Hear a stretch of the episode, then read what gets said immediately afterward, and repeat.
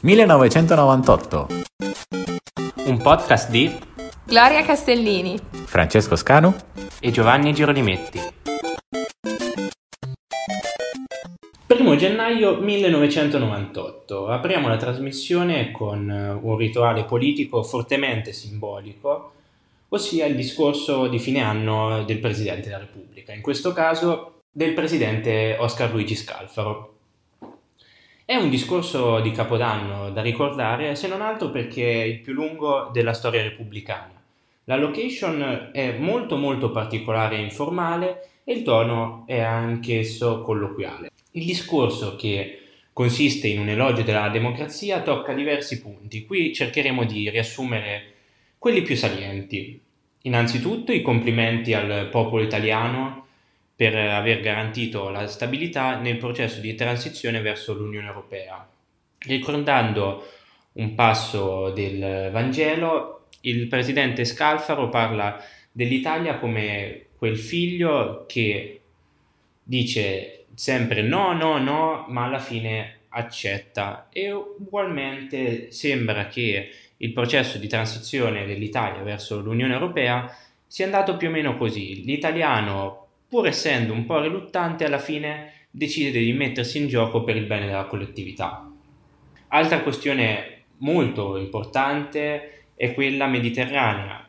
A detta del Presidente, l'Europa senza il Mediterraneo è monca, pertanto è il momento di assicurare un giusto grado di cooperazione internazionale tra le forze della comunità europea in modo tale da svolgere un ruolo attivo senza però ricorrere all'isolamento degli stati compromessi, una soluzione che nello scacchiere delle democrazie occidentali non sempre porta a risultati efficienti. Si passa poi alla questione di giustizia, a cui il presidente tiene tantissimo in quanto ha la toga attaccata all'anima, lui che fu magistrato ed ebbe un lungo percorso nella magistratura. Pertanto Oscar Luigi Scalfaro ribadisce il suo affidamento totale all'istituzione magistratura e invita i cittadini e soprattutto i politici a non accendere inutilmente il dibattito con polemiche individuali. Tuttavia è importante anche ricordare da parte dei giuristi di evitare quel tintinnare le manette che in alcuni momenti più discutibili della storia repubblicana è avvenuto e evitare quindi la forzatura del processo giudiziario. Infine il discorso si conclude con un compleanno importante, i 50 anni della Costituzione italiana. Il presidente Scalfaro ne parla con grande nostalgia, in quanto anche lui da giovanissimo era andato a votare quell'idea di futuro, quella Costituzione che ancora oggi è presente nel nostro ordinamento e quindi vuole esprimere un grazie a tutti quelli che l'hanno reso possibile. Il mese di gennaio del 1998 è stato caratterizzato anche dalle stragi avvenute in Algeria, con un numero spaventoso di vittime. Tutto ebbe inizio il 3 gennaio. All'epoca era la prima notte del Ramadan quando i terroristi del gruppo islamico armato uccisero ben 412 persone, armati di asce, coltelli e armi da fuoco, sorprendendo i contadini che dopo il tramonto stavano consumando il loro pasto nelle loro case e con le loro famiglie. Questa strage, la più grave in assoluto dall'inizio del terrorismo armato in Algeria, sei anni fa è stata condannata anche dagli altri gruppi terroristi islamici. Queste immagini cosiddette di sangue arrivarono anche in Europa, con la Germania che, appoggiata dall'Italia, chiese l'intervento diplomatico dell'Unione Europea. Inoltre, queste immagini arrivarono anche oltreoceano, in America, con il portavoce del Dipartimento di Stato americano James Robin, che chiese una commissione d'inchiesta internazionale per far luce sulla realtà delle stragi. Nel frattempo il massacro continua, con altre 117 persone giustiziate. Per far cessare questo massacro, il fronte parlamentare degli islamici moderati chiese l'apertura di un dialogo con il jihad. mentre i laici giudicano inaccettabile questa ipotesi. Da parte sua, il presidente Liamin Zeroual smentisce le cifre fornite dalla stampa indipendente, protestando contro gli interventi della comunità internazionale. A metà mese, il regime militare algerino ha respinto la visita di una delegazione dell'Unione Europea per un'analisi della tragedia del terrorismo islamico, lasciando comunque la possibilità di tenere aperta la porta al dialogo, con lo scopo di proseguire con le consultazioni con la Gran Bretagna, che a quei tempi era presidente dell'Unione Europea. Verso fine mese intervenne il premier in Parlamento Huaya, confermando i terroristi islamici come gli autori di tale bagno di sangue, ammettendo che i recenti massacri segnano una recrudescenza del crimine, ma non una ripresa dell'offensiva terroristica, che a suo avviso era in fase regressiva e stava perdendo la battaglia. Le prime pagine del 9 gennaio, sia del Corriere della Sera che di Repubblica, ritagliano uno spazio per parlare della cura di Bella.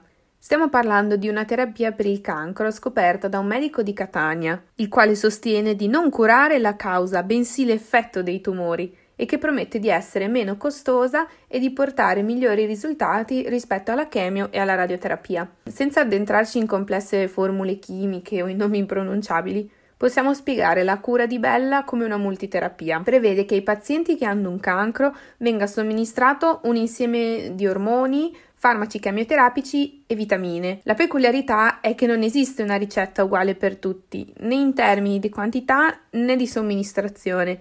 La terapia viene modificata a seconda del singolo paziente. In questa cura in realtà vengono utilizzati dei farmaci che già erano utilizzati nelle cure insomma più mainstream, ma comunque ci arriveremo. Il 9 gennaio del 98 segna un turning point per questa cura. L'allora ministro della Sanità Rosi Bindi annuncia che la sperimentazione si farà in sette ospedali italiani e che ci sarà una commissione internazionale a valutare l'efficacia della terapia. Nelle regioni di Puglia e Lombardia si decide che la somatostatina, ovvero il farmaco utilizzato nella terapia di Bella, verrà somministrato gratuitamente ai malati oncologici. Con la sperimentazione iniziano anche le polemiche. Di Bella sostiene che non ci sia niente da sperimentare, ma che basti una verifica clinica delle cartelle dei pazienti.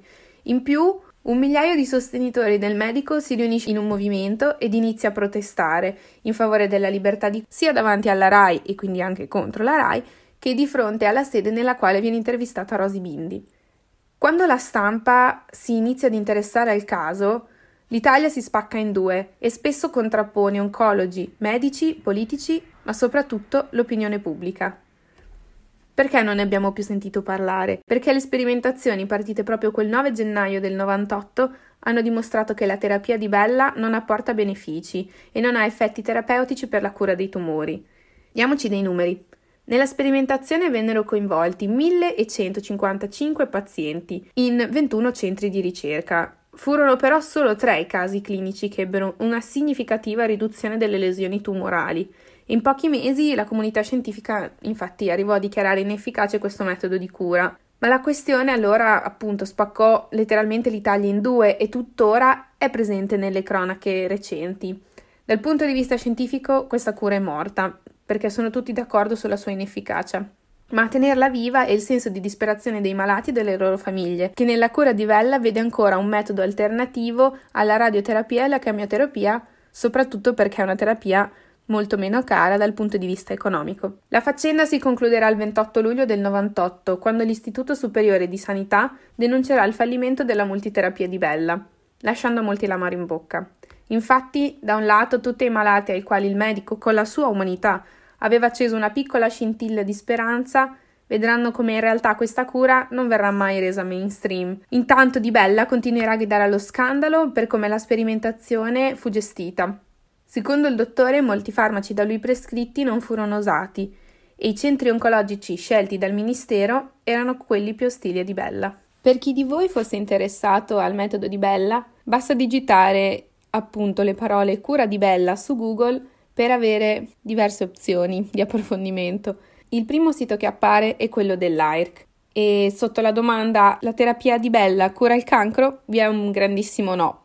ma scorrendo tra i successivi risultati vi è la possibilità di accedere al sito ufficiale del metodo di Bella, nel quale si possono consultare eh, pubblicazioni scientifiche, tutti i documenti relativi alla sperimentazione del 98 e anche testimonianze e videotestimonianze delle persone che invece hanno preso parte alla sperimentazione. Una parte secondo me interessante è quella sul Covid-19 e sui vaccini. Infatti vi è tutta una parte del sito dedicata agli effetti avversi da vaccino.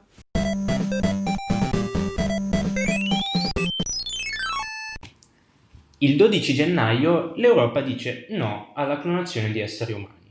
Viene fermato a Parigi il protocollo addizionale alla Convenzione per la protezione dei diritti dell'uomo e della dignità dell'essere umano nei confronti dell'applicazione della biologia e della medicina, che tratta del divieto di clonazione degli esseri umani. Pur trovando ampia adesione all'interno della comunità europea, si fa sentire la mancanza forte delle firme di Inghilterra e Germania. Seppur dovuta a motivi diversi, la Germania, a detta sua, ha già una regolamentazione molto più stringente in materia, l'Inghilterra invece, in pieno stile la Safe che l'ha sempre contraddistinta, vuole essere libera di continuare a sperimentare. Ciò che è sicuro è invece che due anni dopo Dolly, presa coscienza da parte dell'Unione Europea dei mezzi scientifici disponibili, si stabilisce in ogni caso l'incompatibilità della clonazione con i valori della comunità. Vi è però da fare un distinguo.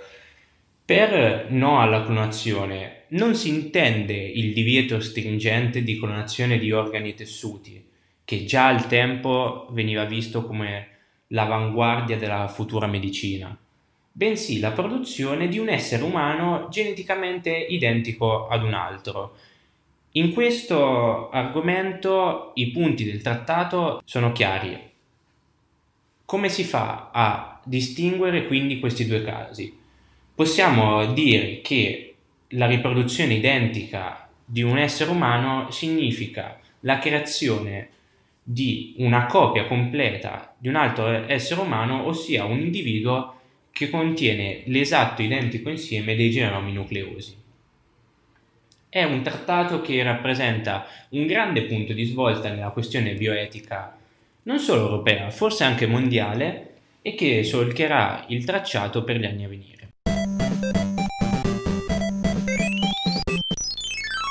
Nel primo mese dell'anno ci fu la storica visita del Papa a Cuba, precisamente dal 21 al 25 gennaio.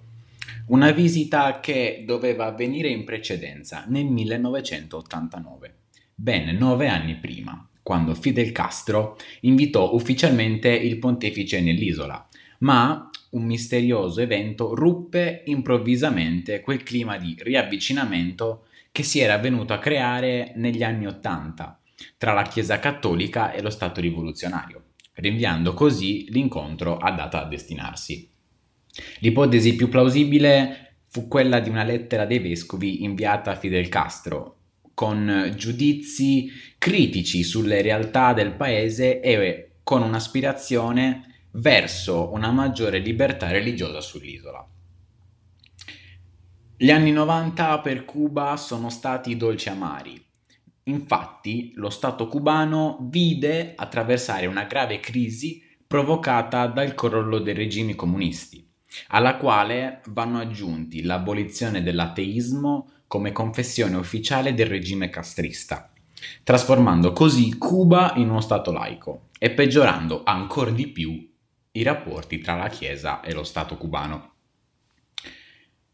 Nonostante ciò, Fidel Castro riuscì a fronteggiare la grave crisi economica e nel 1996, quindi due anni prima, iniziò dei negoziati segreti con il Papa.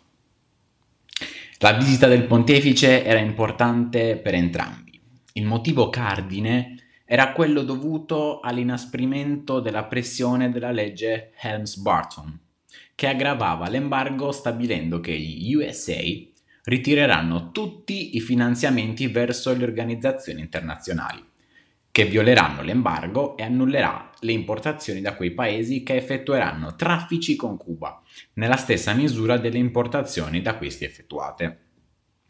Cuba aveva estrema necessità dell'appoggio di Papa Giovanni Paolo II, il quale era un convinto oppositore della politica di embargo economica portata avanti dagli Stati Uniti.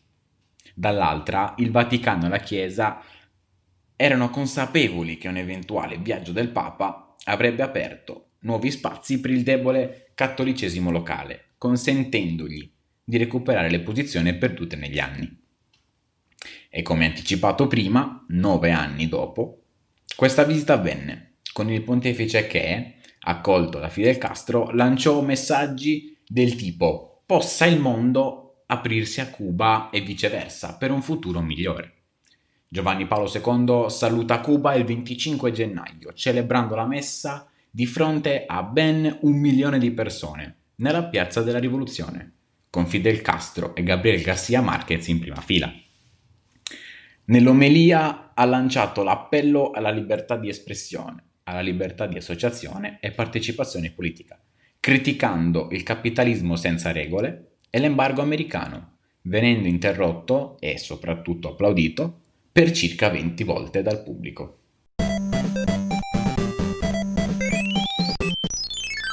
thing to the American people. I want you to listen to me. I'm going to say this again. I did not have sexual relations with that woman, Miss Lewinsky. I never told anybody to lie, not a single time, never. These allegations are false, and I need to go back to work for the American people. Thank you. Quella che avete appena sentito è la voce del presidente Bill Clinton in una conferenza che si è tenuta il 26 gennaio. Ci interessa perché è la prima volta che rompe il silenzio da quando pochi giorni prima è scoppiato il Sexgate. Si sta rivolgendo alla nazione dallo studio Vale, guarda dritto in camera e nega di aver avuto relazioni sessuali con Monica Lewinsky, di aver giurato il falso o di aver mai costretto qualcuno a farlo. Ma cosa è successo di così grave da far arrivare Clinton a negare una relazione sessuale in diretta televisiva? Bisogna andare indietro fino al 94, quando il ministro della giustizia nomina Kenneth Starr, un nome da tenere a mente. Questa persona sarà il procuratore speciale incaricato di mettere a tacere i continui scandali che i repubblicani tiravano fuori in continuazione in campagna elettorale per distruggere Clinton. E diciamocelo, mai scelta fu più sbagliata perché Starr è un conservatore, ma uno di quelli veramente radicali e in poco tempo si accanisce contro il presidente. Ritorniamo al 98. Il 21 gennaio Clinton viene accusato di aver avuto una relazione di un anno e mezzo con una giovane donna ex borsista della Casa Bianca, nota a tutti come Monica Lewinsky. Le prove di questo scandalo sarebbero contenute in 17 nastri registrati da un'amica, con la quale si sarebbe confidata Monica. Sicuramente avrete sentito parlare di questo scandalo. Degli 11 capi d'accusa contro Clinton e di come, spoiler, alla fine il presidente fu scagionato. Ci sono tre aspetti interessanti di questa storia, che a dire il vero ha veramente poco a che fare con lo scandalo sessuale in sé e ne abbiamo discusso con la professoressa Raffaella Baritono, rinomata storica, insegnante di storia politica degli Stati Uniti all'Università di Bologna e coordinatrice dell'Hub USA. Tutto. Allora, eh, in questa faccenda si può parlare di limiti da imporre a un giudice quando si, si decide di indagare sul presidente, fino a che punto quindi Kenneth Starr si è, si è spinto in questa, in, in questa vicenda, ecco. Dunque, il problema non è tanto se lui si è spinto oltre i limiti, ma il clima politico, perché eh, in realtà la decisione del ministro della giustizia che, di affidare a Kenneth Starr andava proprio sull'onda della trasparenza e quindi di dare la possibilità di far capire come il, la presidenza non avesse, non, non avesse, in realtà niente da nascondere, anche perché lo scandalo in realtà nasce da una vicenda che riguardava il Clinton governatore dell'Arkansas, quindi uno scandalo di tipo immobiliare e che si stava trascinando da anni e quindi la decisione del ministro della giustizia di affidare a Kenneth Starr, tra l'altro una decisione era l'insegna della, della bipartisanship, cioè dell'idea di, appunto, di, una, di, una, presidenza che non guardava al colore politico ma invece alla, alla competenza e a dare l'immagine di una presidenza aperta a, a ogni possibile eh, natura in, di ricerca e, e, di analisi del proprio, del proprio operato. Quindi eh, in questo senso c'è una peculiarità. Questa decisione naturalmente diventerà un boomerang per Clinton nella sua amministrazione perché poi si scoprì che Kenneth Start era legato all'ala più radicale del Partito Repubblicano, quindi in un qualche modo c'era invece una motivazione politica che andava al di là della, del, caso, del, caso, specifico che si voleva, che si voleva indagare. E, ehm, e quindi da questo punto di vista poi lui utilizzò tutte le armi a disposizione per allargare il, lo spettro delle, delle, indagini che dal caso dello scandalo immobiliare eh, in Arkansas andò a colpire poi aspetti della vita privata di Clinton e, e naturalmente lo scandalo che, eh, che riguardò eh, Monica Lewinsky soprattutto quando vennero fuori le intercettazioni della di un'amica collaboratrice di Lewinsky che anche lei risultò essere legata al Partito Repubblicano.